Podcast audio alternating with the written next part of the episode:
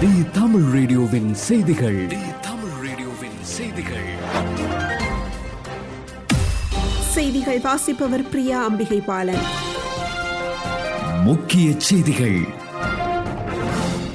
புதிய நோய்களுக்கு மருந்துகளை கண்டுபிடிக்கும் போது அதை சோதனை செய்வதற்கு எலி முயல் உள்ளிட்ட சிறிய வகை விலங்குகள் பயன்படுத்தப்பட்டு வருகின்றன. கடந்த இரண்டாயிரத்தி இருபதாம் ஆண்டில் மாத்திரம் சுவிட்சர்லாந்து மருத்துவ ஆய்வகங்களில் நடத்தப்பட்ட பரிசோதனையின் போது ஐந்து லட்சத்துக்கும் மேற்பட்ட விலங்குகள் இறந்துவிட்டதாக அந்நாட்டு அரசு துறை தகவல்கள் வெளியாகின.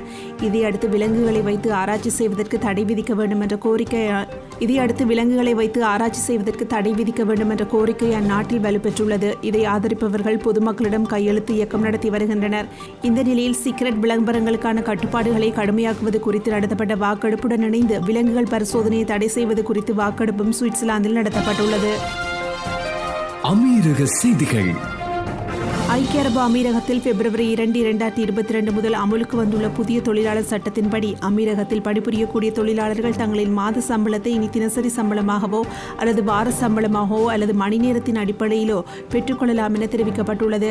அமீரகத்தின் தனியார் துறையில் பணிபுரியும் தொழிலாளர்களின் நலனை மேம்படுத்தும் விதமாக தனியார் துறை முதலாளிகள் மற்றும் தொழிலாளர்களுக்கு இடையேயான வேலை ஒப்பந்தம் தொடர்பான விதிகளில் பல்வேறு மாற்றங்களை கொண்ட புதிய தொழிலாளர் சட்டம் அமீரக அரசால் அண்மையில் அறிமுகம் செய்யப்பட்டிருந்தமை குறிப்பிடத்தக்கது.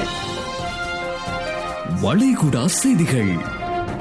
தேர்ந்தெடுக்கப்பட்ட வெளிநாட்டு முதலீட்டாளர்களுக்கு நீண்டகால கோல்டன் ரெசிடென்சி விசா வழங்குவதற்காக பஹ்ரைன் அமைச்சரவை கடந்த வாரம் அறிவித்திருந்தது. இதைத் தொடர்ந்து லுல்லு குழுமத்தின் தலைவர் யூசுப் அலி ஞாயிற்றுக்கிழமை அன்று கோல்டன் விசாவை முதல் நபராக பெற்றுக் கொண்டிருக்கின்றார். கோல்டன் ரெசிடென்சி விசா என்பது திறமையாளர்களை ஈர்ப்பதற்கும் நாட்டின் பொருளாதாரத்தை உயர்த்துவதோடு பொருளாதார மீட்பு திட்டத்தின் ஒரு பகுதியாக அமைந்துள்ளது என்பது குறிப்பிடத்தக்கது. இந்திய செய்திகள்.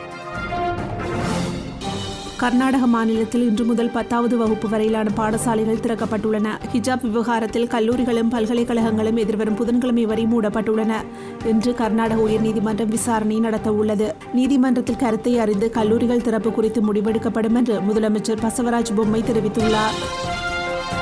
இலங்கை செய்திகள்.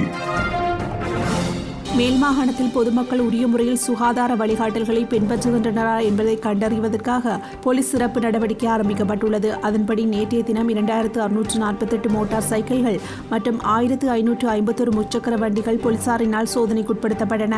இந்த சோதனை பணிகளை மொத்தம் ஐநூற்று ஐம்பத்தி நான்கு போலீஸ் அதிகாரிகள் முன்னெடுத்தனர். விளையாட்டுச் செய்திகள். எட்டாவது ப்ரோ கபடி லீக் போட்டி பெங்களூரில் நடைபெற்று வருகின்றன. பன்னிரண்டு அணிகள் பங்கு பெற்றுள்ள இந்த போட்டியில் நேற்றிரவு நடைபெற்ற ஆட்டம் ஒன்றில் உத்தரப்பிரதேச யோதா குஜராத் ஜெயண்ட் அணிகள் மோதின. இதில் குஜராத் ஜெயண்ட்ஸ் அணி முப்பத்தி எட்டுக்கு முப்பத்தி ஒன்று என்ற புள்ளி கணக்கில் வெற்றி பெற்றுள்ளது. இத்துடன் தி தமிழ் ரேடியோவின் மதியம் மூன்று மணி செய்தி அறிக்கை நிறைவு பெறுகின்றது. தொடர்ந்தும் ஆர்ஜி ஹாசினியுடன் பாட்டு பாக்ஸ் நிகழ்ச்சியோடு இணைந்திருங்கள். தி தமிழ் ரேடியோவின் செய்திகள்.